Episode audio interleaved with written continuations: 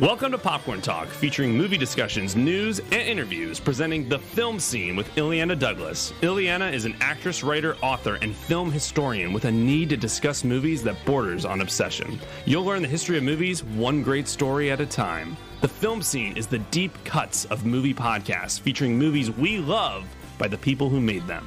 And now, Illeana Douglas. Why, hello, welcome to the film scene. I'm Illeana Douglas. I'm here with uh, my pal virtually, Jeff Graham. Nice to see you, Jeff. Wait a minute, I can't hear you sound wise. Have you muted yourself? Okay. Um, well, I'm here and I'm I'm excited to be here. We have uh, Sydney Stern on the show today. She wrote this awesome book, which is called uh, The Brothers Mankiewicz. We're going to get to that in a bit. We're going to answer some questions um, before we do, you know, I always like to recommend uh, books. And so, because we're going to be talking about uh, Joe Mankiewicz, some of the people that uh, Joe and Herman Mankiewicz in this book, a couple of I want to suggest this book, which is by Kenneth Geist called Pictures Will Talk. Um, this is like, this was my first sort of understanding of Joe Mankiewicz. So it was nice as a companion piece. Um, this is a great read. Anne Baxter's Intermission. She, of course, stars in All About Eve. And uh, people are almost on the verge of forgetting John Houseman. But this is an incredible book, front and center. John Houseman worked with uh, Orson Welles early on and um, was part of Citizen Kane. His name comes up quite a bit in the book. So those are three books to um, to recommend. And now let's get to a couple questions. Jeff, I saw some questions there. This producer Ryan just popping in real quick. Somebody just happened with Jeff's audio, so we might need to take a second just to figure just that out. Oh, there he is. You, there. Okay. I guess uh, we're having some pandemic issues over here, but uh, how do I sound? Do I sound okay? Yeah, you sound good now. Okay, great. It's interesting. I have this new camera setup where you're over here, Liana, and yet it's like I have to be an actor where I'm like talking to a stand-in, so I'm practicing my eye line. Oh, um, that's so interesting. Yeah, that happens yes. quite a bit in movies sometimes where you can't look at the person. Yes, I feel not. I'm not as talented as you, unfortunately. So I'm going to do my best to talk straight to this lens and know that I'm talking to you. But I'm going to read you this first question we have.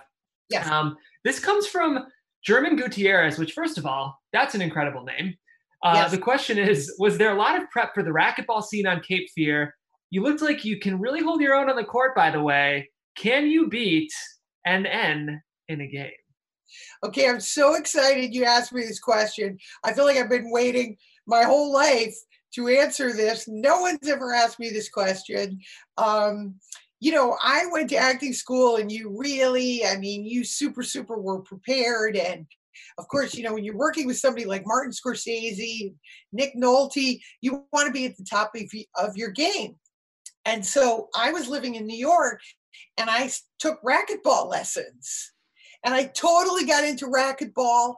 And I was so good at racquetball that when we went to, to do the rehearsal, you know, I was kicking Nick Nolte's ass. I was like really, really good.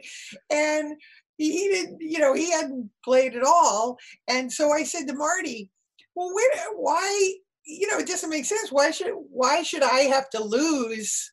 You know, if I'm really good, it wouldn't wouldn't it be kind of fun? Like I can beat him. And he and Marty put his hand on my shoulder and he said, Illeana, when you're star of the movie, you, that's when you get to win at racquetball. so I had to downplay my game from that point on. But the one exciting thing, and I know somebody else had asked me a question about the DP, Freddie Francis, so I can loop these two together.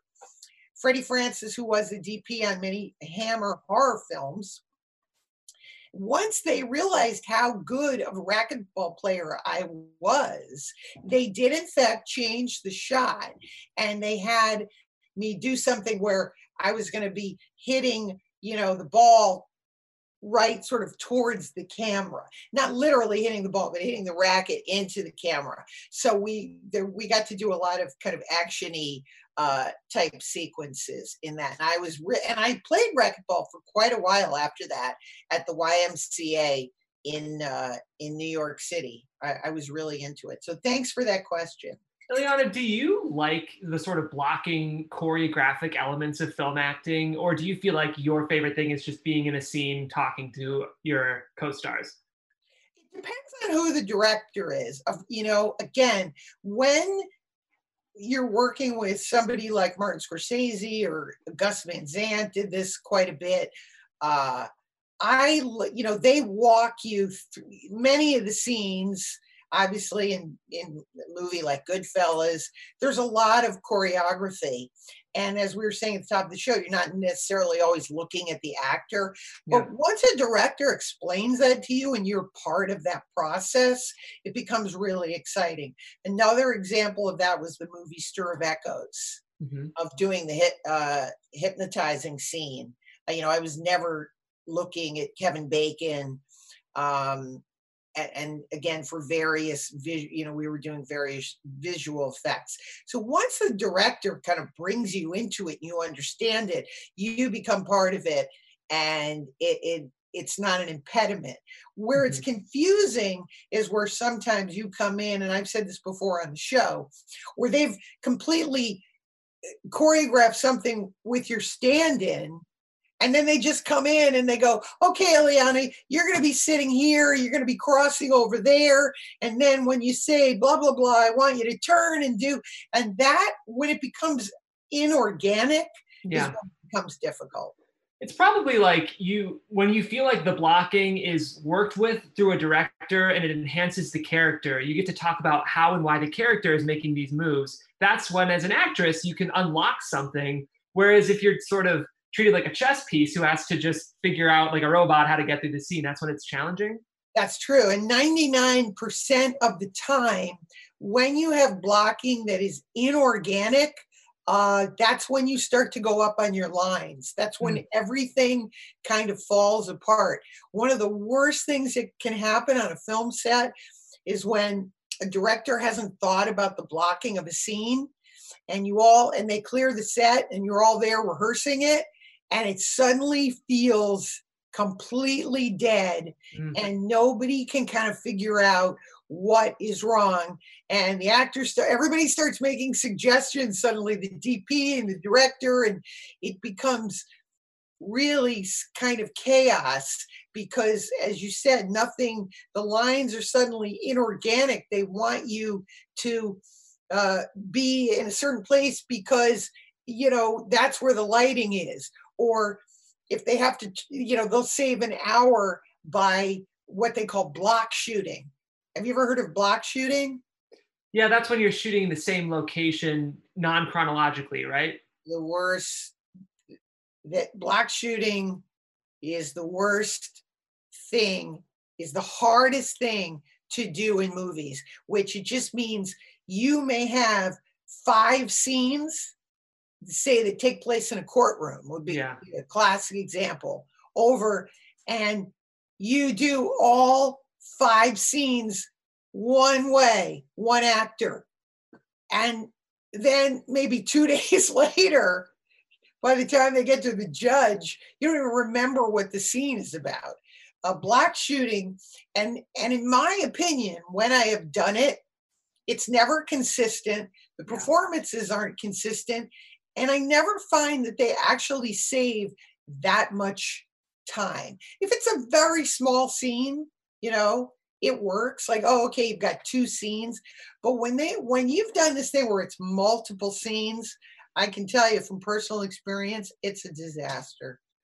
Yeah have you ever gotten to shoot anything chronologically? I know that's kind of the dream for actors would be to shoot in order because that's easier for you to you know map the journey of your character but it's very rare it's very rare. Uh, the all, I know that uh, Mar, Marty Scorsese, Mr. Scorsese, Marty on Cape Fear, he he very much he did it. And for me, uh, I don't know about the other actors, but for my character, he did shoot. He wanted to make sure that which thank God he did. So we did the bar scene first, and then my last scene was the rape assault scene. Wow. Um, and then I did the hospital scene.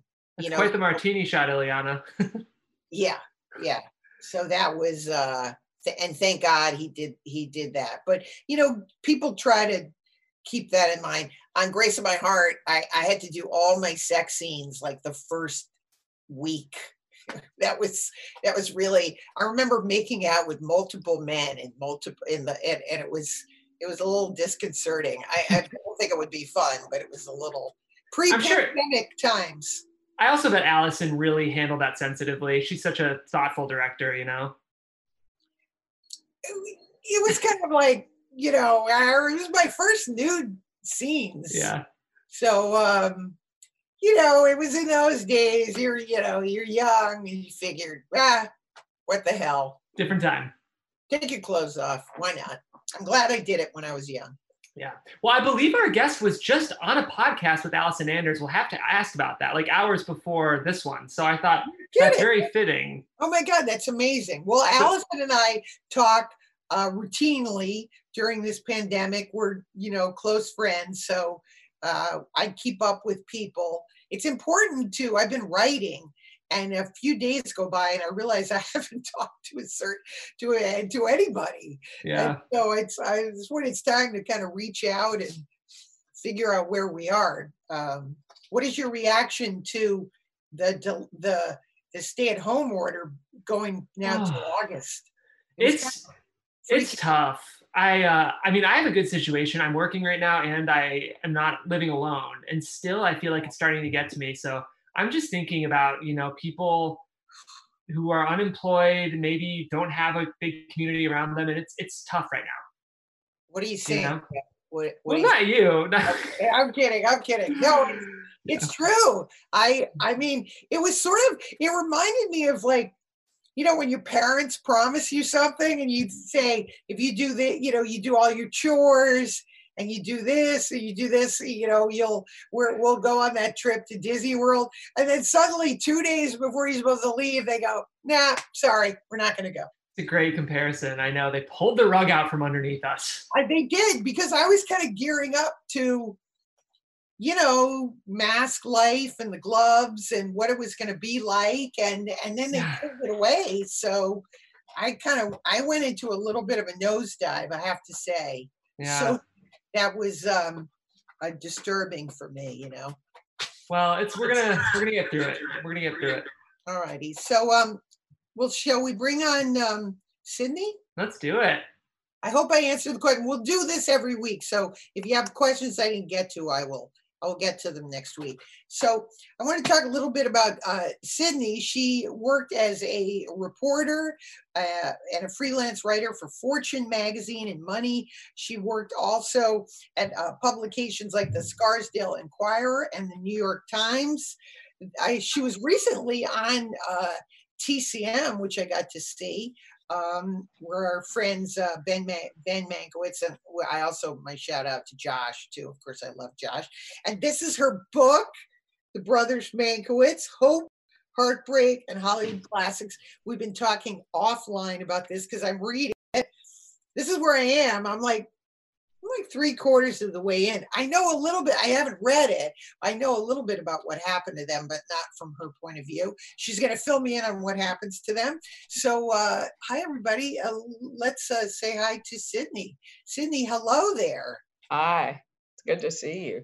Thank you, and thanks for writing this book. And I've been so enjoying it. Of course, I'm uh, I'm obsessed with the man. I'm obsessed with the Mankiewicz this was the book, just as a funny, I pointed this out. Now, this book, Pictures Will Talk, which you mentioned a couple times in your mm-hmm. book, this was the book that I was holding when I met, um, when I was looping.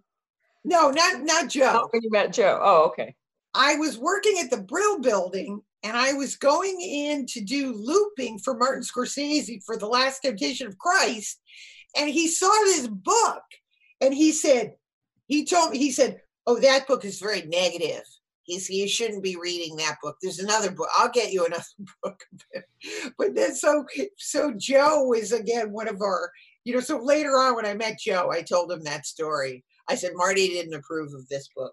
So thank God you wrote your book, which is a little bit more flattering. Um, but of course, so what was your inspiration to write about the Mankiewicz brothers? Did you did you know them? Were you friends?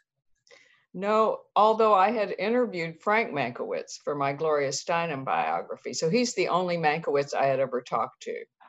And, and he's Ben's Ben Mankiewicz's father. Yes, Josh and Ben.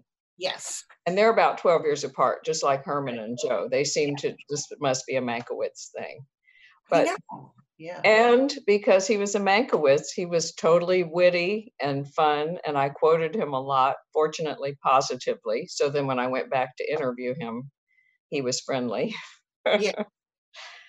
but I thought Herman, it started with Herman. I thought Herman was the kind of the quintessential Hollywood golden age screenwriter who'd been something else, in this case, a journalist a theater critic, and a playwright. And he went out to mm-hmm. Hollywood to make a few bucks, in this case, to pay off a debt, and got enraptured with the, well, he, he got enmeshed in the golden handcuffs and never left and always wanted to, and therefore hated himself for prostituting his talents and drank himself to death.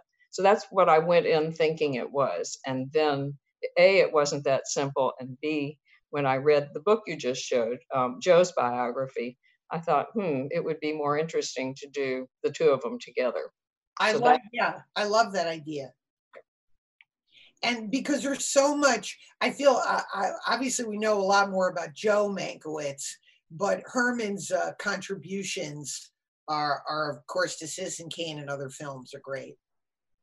Well, he also he ended up as the Herman Mankiewicz Fresh Air Fund for recruiting writers because once sound came in, he went out in 26.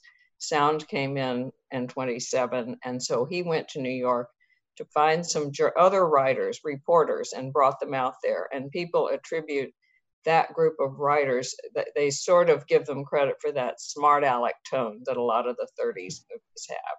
Yeah, the um, what are the con you know what, what are the contrasts between there was the age difference but between herman and joe? Because they do seem very very different. Well i've always found that when you're inside a group you all look heterogeneous and from the outside you look homogeneous. They're but they were both smart they were both witty they were both ironic and they both hated the movies and wanted to be writing theater. So that's what they had in common. But Herman was very tortured. He was a first child for about, well, he was a first child till his sister was born about five years later. And then Joe was born 12 years later. So they really did have different experiences with their father. And their father was a German immigrant and he picked on Herman terribly. And Herman was just um, pursued by demons and very self destructive his whole life. Joe idolized Herman, and Herman was really a father figure to Joe mm-hmm. for a lot of years. And then eventually, but when Joe came out to Hollywood, which was 1929, Joe was not even 20, but Herman brought him out. And um, Joe set about trying to make good. Joe was excited to be there. And it was only later that he then wanted to go back to New York and write more intellectual things. But Joe had a good example in Herman and that and, and what not to do. And so he was always more disciplined. He did have gambling problems for a while. He got that under control. He um, drank very abstemiously. Herman really drank himself to death and died young. And Joe was a much more disciplined person. And if, if I had to characterize him, I'd sort of say Herman was hot and Joe was cold. Mm. You know, yeah there were i mean they're two you know completely fascinating uh i don't know men now, Can I ask Sydney quickly? Do you sure. feel like those distinctions of like the hot energy and the cold energy contributed to their specific styles of writing? No, no. I just mean as people, actually. But I'm wondering if that like it's like you know the tone of Citizen Kane versus the tone of All About Eve, like if that showed up in their work.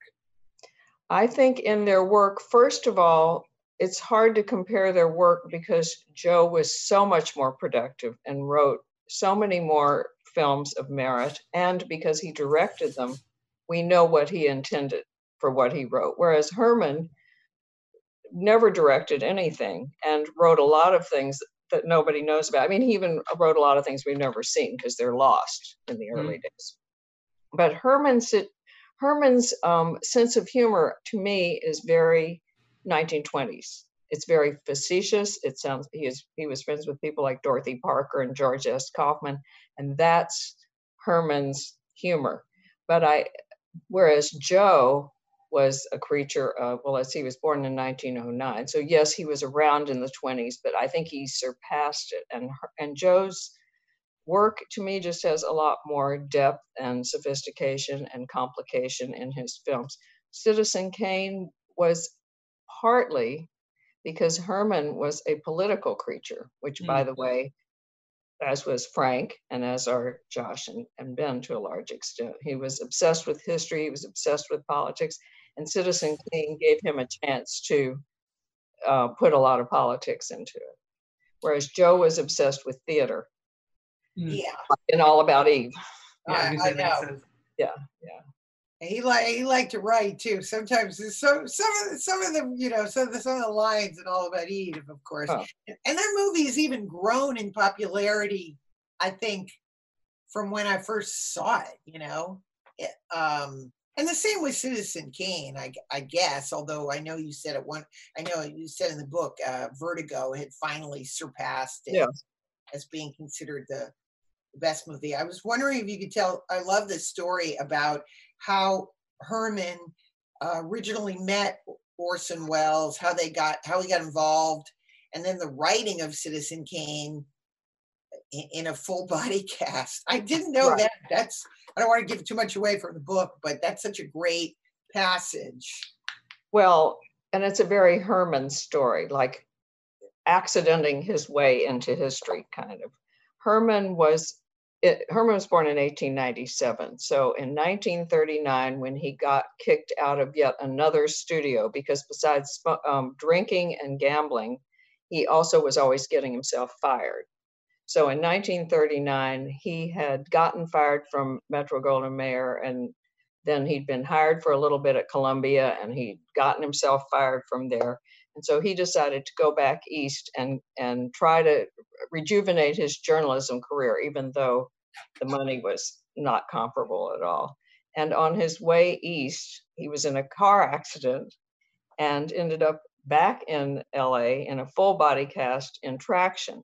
Now, uh, sub, uh, before that, I'm not sure exactly what year, he had met this young amazing man, Orson Welles, who was born in, I'm pretty sure, 1915. So I guess he couldn't have been, I guess he, he could have been Orson Welles' father, but not, you know, that would have been, he would have been 18 years old. Anyway, he thought Orson Welles was a fascinating guy. And Orson Welles, meanwhile, was setting New York on fire with theater and um, acting and radio. He was a radio star. He wrote, he was, he's just amazing. And I must say, when I wrote that chapter, I had pages and pages and pages on Orson Welles, and I had to keep pushing it back down. No, no, no. This book isn't about Orson Welles, but he just creeps out because he's so fascinating. Yeah. So they had met in New York, and when Orson Welles came out to um, do a movie for RKO, he was 25 years old or less at that point. He had no experience in in movies and he had this amazing contract to write, produce, direct, and star in a movie with final cut approval. And this was, as I say, the unkindest cut of all to everyone out in Hollywood because they made their peace, or at least they rationalized their inability to control what they had written. Writers typically would write things, and maybe it's the same today. It all gets changed, and they have they they pour their heart and soul into something and then it just gets changed. Maybe you've had that happen too. But um, here's this young twerp who has no experience and he has what they've all feel they've sort of sold their soul for, which was okay, I'm not going to get control, but at least I'm making a lot of money. And here comes this guy and he gets everything. So everyone was very hostile to him. And one of the few people who was not was Herman. So he came to visit Herman and um, they just visit for a long time. At this point, Herman was living in a little house because one of the things his wife did to support them was when he would get fired, she'd rent out their house and move them to a little apartment and live off the rent. I mean, it was just hand to mouth. It was feast or famine, I guess. So anyway, they talked into the night because um, Orson Welles' first contract, a uh, first idea, did um, which was Heart of Darkness. It was going to be the Joseph Conrad point of view, you know, like going into the jungle and everything. That wasn't working. It was too expensive. So they were brainstorming about what he could do, and they had this idea, which Herman had done a couple of movies in that way before, which was you start with a man's death and have uh, you know all these different views of him right and and kaleidoscopically put together the story and they had a lot of different ideas and they finally came back to um, william randolph hearst who herman had known herman had visited at san simeon and herman had been fascinated with for years because he was an old newspaper man and so that's how they got to the topic and how they got to the approach because he had such a drinking problem, they decided Herman. Oh, and then what happened was they were running out of time. And while Orson Welles was a wonderful editor, he was not as good at first drafts, or nor was he an experienced screenwriter. So it sort of evolved. It, it didn't start out the way, but it evolved that Herman would write the first draft, the script, and then Orson Welles would work on it. And for reasons I really don't know, Herman then decided, insisted that um, Orson Welles hire John Houseman, who he had worked with for years, to edit and work with him. And at that point, Orson Welles and Houseman were at odds and not speaking. So Herman had a way of snatching defeat from the jaws of victory. And I don't know whether he laid on that condition as yet another way to get out of doing something that would have been wonderful. But right, um, right. Orson Welles convinced John Houseman to do it, and they went out to a resort in the desert, in the high desert, to keep Herman away from temptation. And that's sort of the creation myth of Citizen Kane. And there's a photograph, I mean, which yeah. is great. And one of the things I love about your book is that you build these little threads from the very beginning to show absolutely that Herman Mankiewicz was the definitive screenwriter for Citizen Kane. You know, where well, uh, yes, that's, I suppose it's the most controversial part of the book because there are people who just hate any claims for, for Orson Welles. Those are sort of, that's the Mankiewicz camp. And, and in fact, one relative of theirs who I uh, called to interview said, well, I have to give you a test first. I have to know who you think wrote Citizen Kane before I'll talk to you.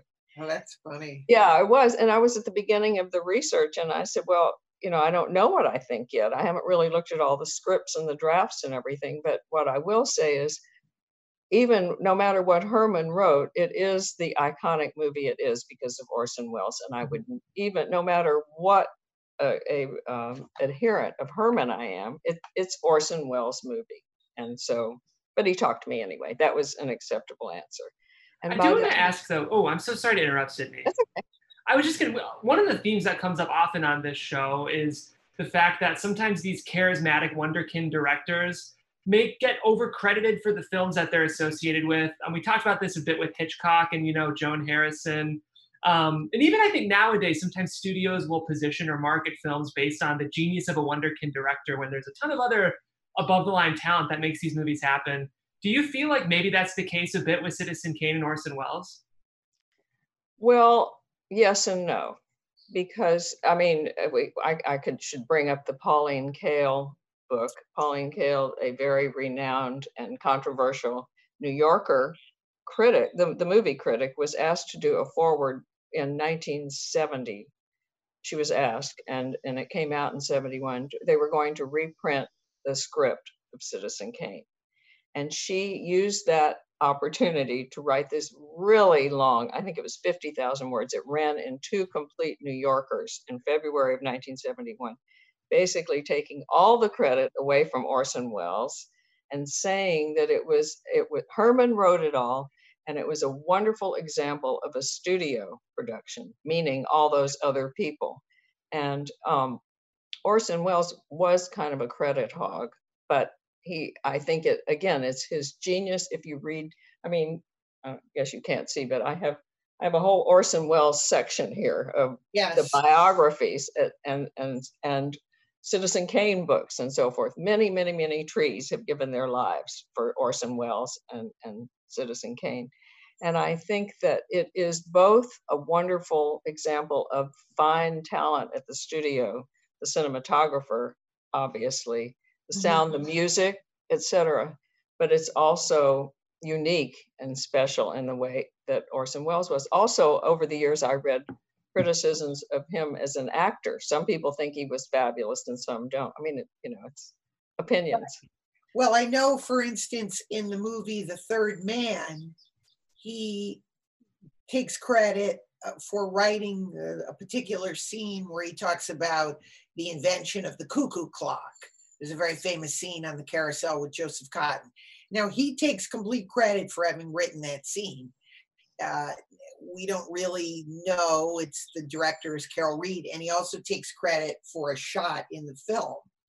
Um, so you know, one uh, one doesn't know, and it's the same thing where some people say that's not necessarily true. Uh, Carol Reed was an incredible himself again, an incredible director who could have come up with various right. shots, but movies are tricky that way.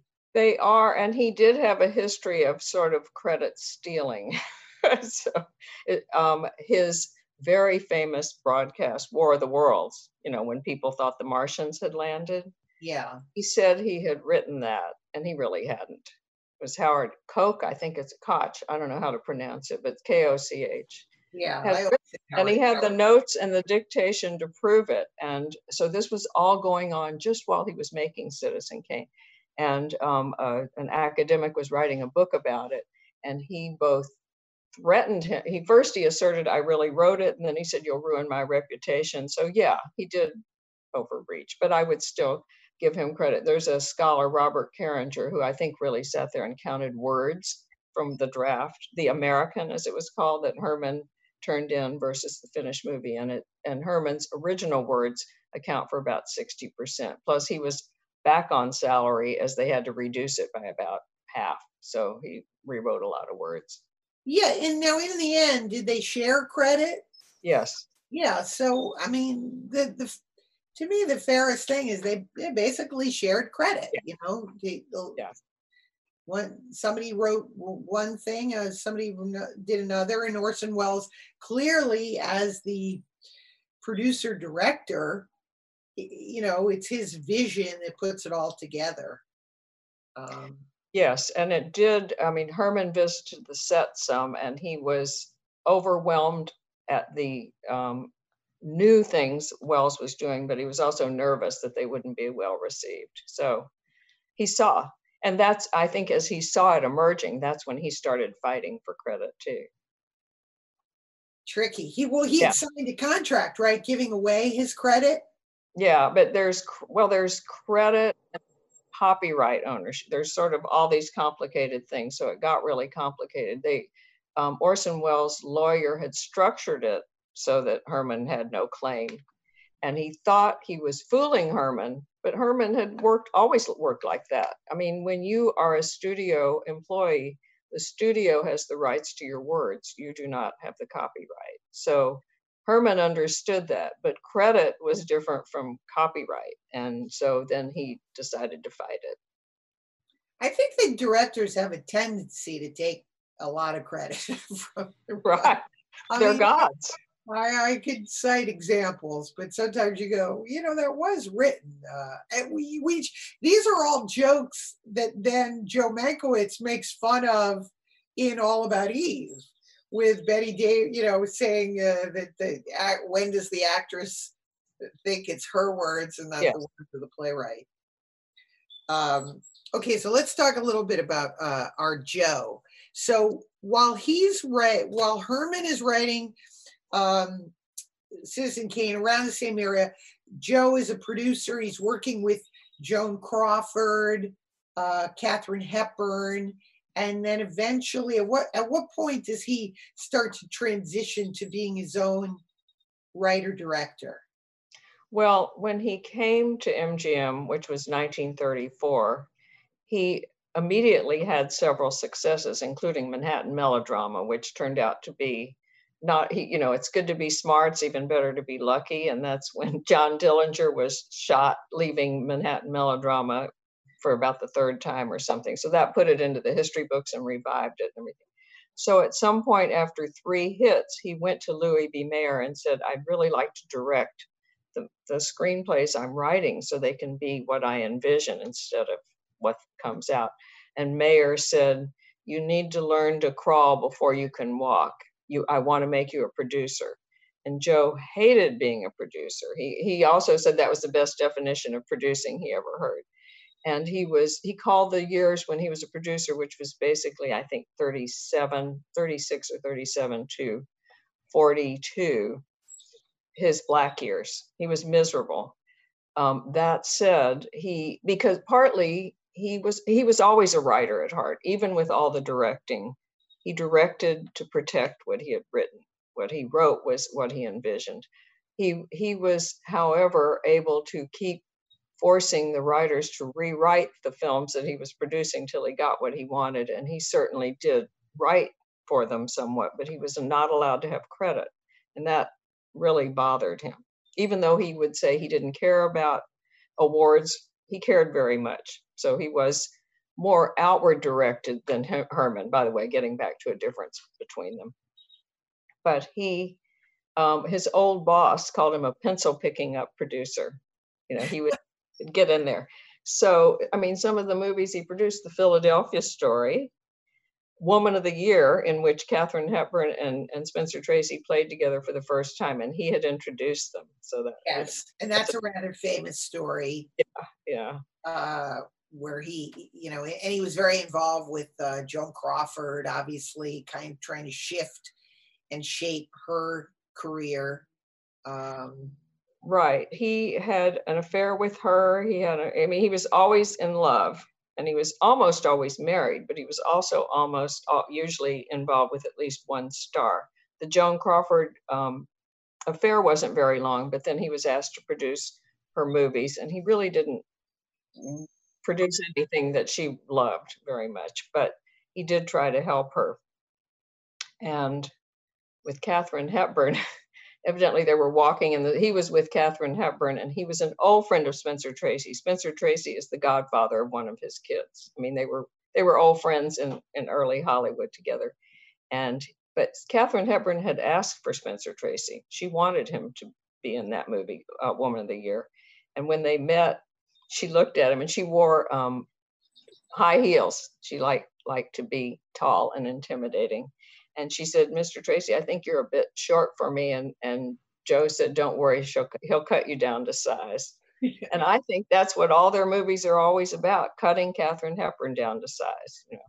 Yeah, he was, um, and he the the the own the little bit of a controversy. This now this was the director George Stevens, and didn't he tack on a different ending of the film, which sort of became more famous than the film, but the writers weren't happy about that.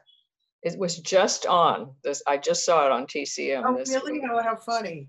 Right, and I hadn't watched the beginning, but we tuned in at the end, and I don't think my husband, who's seen a ton of movies, had seen it. He was just laughing hysterically at the end. And I'm going, but no, no, it's a bad ending. You're not supposed to be laughing. Very funny. it's, it's a very funny ending, but it weirdly does undercut yeah. the entire film. But you know, the, I think the reason it worked is because Katharine Hepburn, to me, always is uh, is very humorless. You know, it's very hard for her to, That's a good point. Yeah. You know, yeah. poking fun at her own image, I think, is what makes the scene work. And, hmm. you know, it's a very, George Stevens was a great comedy director. Yeah. Yeah. Well, yes, the the writers were an unknown pair who Katharine Hepburn got, I think, a hundred thousand dollars for some incredible amount and it was Ring Lardner Jr. and um, I'm, now I'm blanking on the other. Oh, it was um, Kanin, Michael Kanin, and they were unknown. And Joe thought it might be like Ben Hecht and Charles MacArthur or somebody who had a contract somewhere else because Katharine Hepburn got them the money before she would tell who it was. And they were so angry they wouldn't speak to Joe after they tacked that on. Although there is wording who where Spencer Tracy says, no, of course you should go back to work when she's going to give it all up to be his wife, and which is annoying and ridiculous. but it gets lost. That message gets lost in the take her down, you know. Yeah. Tame that through. Right. Um, I want to talk about a uh, one of my. It's one of his early films, but it's actually one of my favorite films. He worked with Gene Tierney. He did Dragonwyck, but then The Ghost and Mrs. Muir. I actually think is one of his best films. I love it. I know all about You know, there's some, but the go the Ghost of Mrs. Muir is a beautifully written romantic mm-hmm. film, and he's the he just seems it, it's one of my favorite Gene Tierney performances. He thought she was really helped by Rex Harrison. You know mm-hmm. that that the the quality of Rex Harrison's acting helped bring hers up a level. Yeah, grounded her. Yes. Um, and he continued to work with Rex Harrison quite a bit until the end of his career. Right. They did four movies together. I don't know whether any director directed Harrison in four movies or not, but he was a John, uh, Joe called him a Stradivarius. He was such an exquisite actor. I and but he was one of the most loathsome, repellent people as people I've ever read about. He was quite horrible, um, including two women who committed suicide basically over him. Must have had something, uh, you know. Yeah. I, oh, I mean, he was he was a wonderful actor, and in fact, with Sleuth, when they were casting Sleuth, which eventually was Laurence Olivier and Michael Caine. Yeah. About for three minutes, they considered Rex Harrison, but he had promised Rosemary, his wife, and his agent, never, never again would he direct Rex Harrison. So, um, so he, so he does that, and then of course, then Letter to Three Wives. This is his incredible winning streak back to back Oscar wins for Letter to Three Wives and All About Eve. Mm-hmm. Uh, what a streak he was on. I love that one. I love Letter to Three Wives too. And it was nominated. I mean, um, All About Eve won Best Picture, but Letter to Three Wives was was nominated as as Best Picture for an Oscar, which is a huge honor for a comedy. It's it's usually. And that's again, it's a he he works so well with with women. And George Cukor has this uh, reputation of being a, a woman's director, but Joe Mankiewicz, you know, sometimes not all the films are successful, but he works very, very well with women always. Mm-hmm. I think. Uh, yes. Linda Darnell was another paramour of his. That's when that affair started during A Letter to Three Wives. So let's see, 1949. Joe was 40 when it came out, and Linda Darnell was about 24 or 25. But she'd been in movies for 10 years. But you know, she was she was sort of like Judy Garland, with whom he Joe had an affair also, sort of like Judy Garland light. She had a, a stage mother and a horrible family background and was pretty messed up. And he tried to have, get her into therapy too. The, that was one of his things. he, him as I wrote about in my book. He that's what he said to me. All all women want to be told who they are, and uh, that made a lasting impression on me because I, to a certain extent, I thought it was true. It's very old fashioned, but um, but I I understood that from coming from somebody like him. Um, so after All About Eve, does it you know he makes such a variety of films what everybody sort of knows what i know about joe mankiewicz is is you know he made cleopatra in 1960 and had a nervous breakdown and struggled to regain his footing and never really is, is that the sort of somewhat accurate i haven't i'm halfway through the book so i don't Yes, it is. I mean, it sounds so melodramatic, but it was such a horrible experience. And he didn't even want to take the, the the assignment. It was this was in 1959 when the studio system was really struggling and they were imagining that Cleopatra would save 20th Century Fox. And so Joe was begged by the head of 20th Century Fox, please rescue this project and take it on so you can rescue Cleopatra, which will then rescue 20th Century Fox. And Joe really didn't want to. A spectacle movie is totally not Joe's kind of movie. And he talked to his therapist about it, and his agent was saying, just hold your nose for 15 weeks and take the money and run. So three years later, wow. it came out. Uh, by then, Elizabeth Taylor and Richard Burton were an item, and he Joe was a broken man. He had been shooting up. What happened? I mean, the big reason that it was such a train wreck was that Elizabeth Taylor got a huge contract. And in their ignorance and craziness, the board of directors of 20th Century Fox, et cetera, insisted they start shooting before they had a finished script. So instead of doing all the scenes that in one place, they had to keep. Joe was writing during the day, writing at night, and directing during the day, and it was so there was huge waste. Plus, they moved from England where they started shooting because Taylor wanted to avoid taxes in the United States. Then she had life-threatening illness and moved back. They moved everything back to the States. Then they moved to Italy. So it was just a mess. And Joe was publicly fired after finishing and and and held to blamed for it, which it was totally the opposite. He'd been begging um, 20th Century Fox all the time, please let me stop and finish the script first. So it was just tragic. And yeah. his ego couldn't take it. I mean, he really was blocked for years and years. Yes. So after that, yeah, he, um, and when I met him, which would have been in the mid 90s, uh-huh. you know, he was, that's, he that's what he was saying was his career when he was he you know he'd asked um, marty how old he was when marty said he was 50 he said yeah that's when my career ended you know cleopatra. He he he developed um yeah. condition on his hands. I mean it was well that he always he often had that. I mean you i have a i think the pictures in the book of him directing julius caesar in 1952-ish and he has white gloves on because he got eczema on his hands from nerves. But he was um, a broken man. And then after sleuth which came out in 1972 which means he was 63 a lot of other offers came his way but finally his son tom figured out he wanted to go out on top he couldn't stand another failure so because sleuth was a success he kept thinking he was going to do more, but he never did. Yeah, I think he was in the era when uh, you know it, the '90s. Even then, were, were we were on the cusp of film, you know, film resurgence. There, it just was right on the cusp. Had had he lived a little bit longer, you know, I think he would have been more more celebrated. Um, I mean, already we're sort of starting to forget it's as if Bette Davis's fame and All About Eve eclipsed now yeah. the person who wrote it and, and directed it.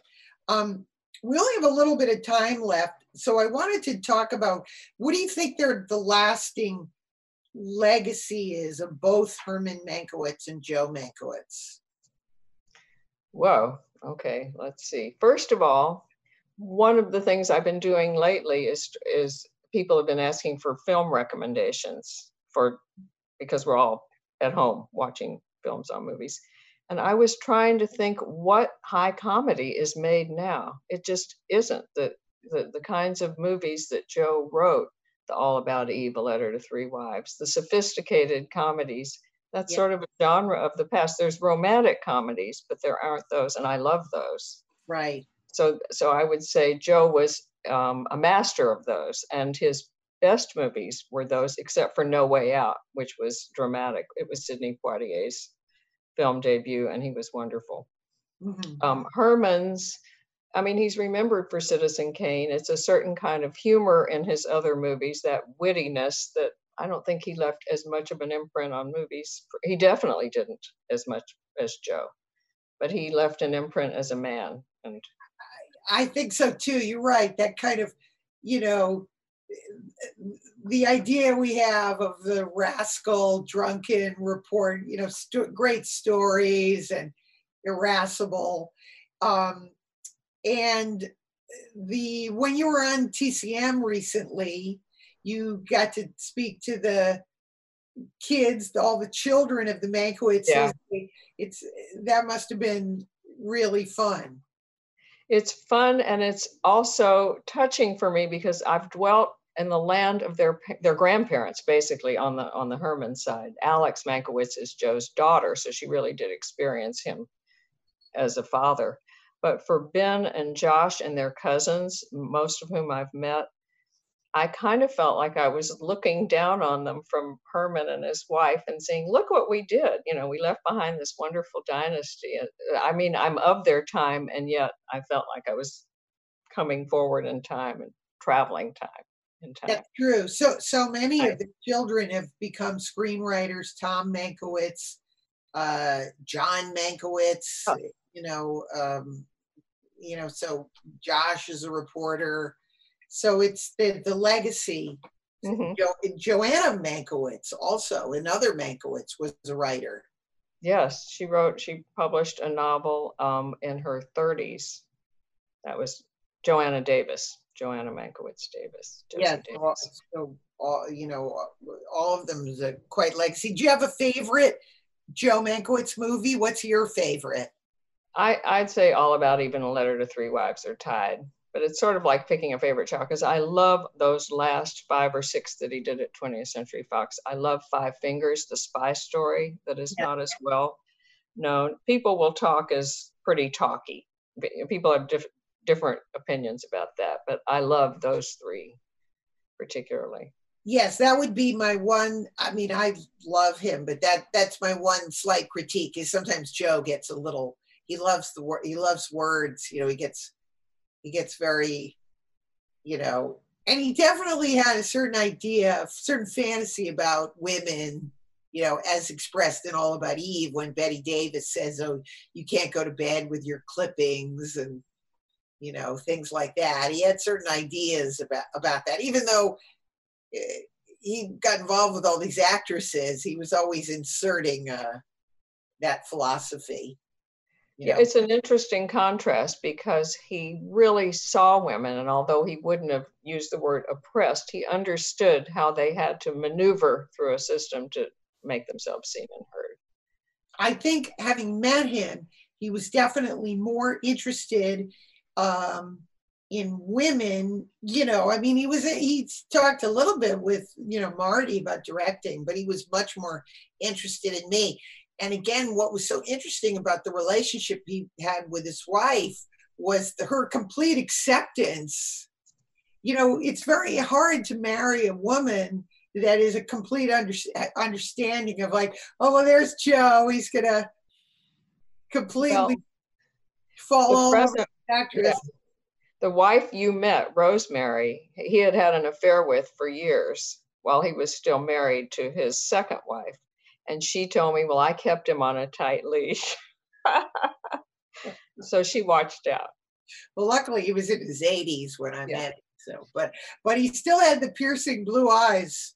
So uh I said, I mean, I I said, yeah, I can totally. I mean, within two minutes, I said, yeah, Judy Garland. I mean, all, I can right. totally see he was very, very smooth. I, I, I understood why he was a ladies' man, and there's uh-huh. few good ladies' men left. I guess not. you know that have that kind of charm and sophistication. Um, anyway, Sydney, it's been so great having you on the show here. I am having so much fun reading your book, and uh, as I said, I'm sort of halfway through, so I can't wait I, I wanted, I was like, well, should I read it fast and skip around? I'm having so much fun reading it that, um, uh, where are you? I'm right at, I'm at Breaking Away. So oh, okay. it's, it's, after All About Eve. So we're going to go into uh, Guys and Dolls and, which is he this musical that he that he did, which is so right. Different uh, than some of his. And we're going to see what happened to Herman Um, oh, Herman. Okay, right. Herman's still alive. Okay. Herman's still alive. His uh, famous speech to the DGA. We're going to get to that, which you know. So there's a, a lot, a lot more. But uh, there's, uh, it, it's a great, great read, and anybody who loves movies will will love it. Thank um, you. Uh, and uh, well, thank you so much for being on the show. I'll be I'll be hitting you up offline just for as I as I continue in the book. Please do, please do. That's really fun. All righty, Sydney. Well, thanks so much for being on the show. And Jeff, great to see you. Great to see you too, Sydney. Thank you so much. Thank you. And as we end our show, as we always say, everyone's life is like a movie with a beginning, a middle, and an end. Today was like a Joe Mankiewicz, Herman Mankiewicz movie. So I hope they're smiling down on us. Joe, I hope you enjoyed the show. And everyone have a great day. We'll see you next week. Thank so you. long. From producers Maria Menounos, Kevin Undergaro, and the entire Popcorn Talk Network, we would like to thank you for tuning in. For questions or comments, be sure to visit popcorntalk.com. I'm Sir Richard Wentworth, and this has been a presentation of the Popcorn Talk Network.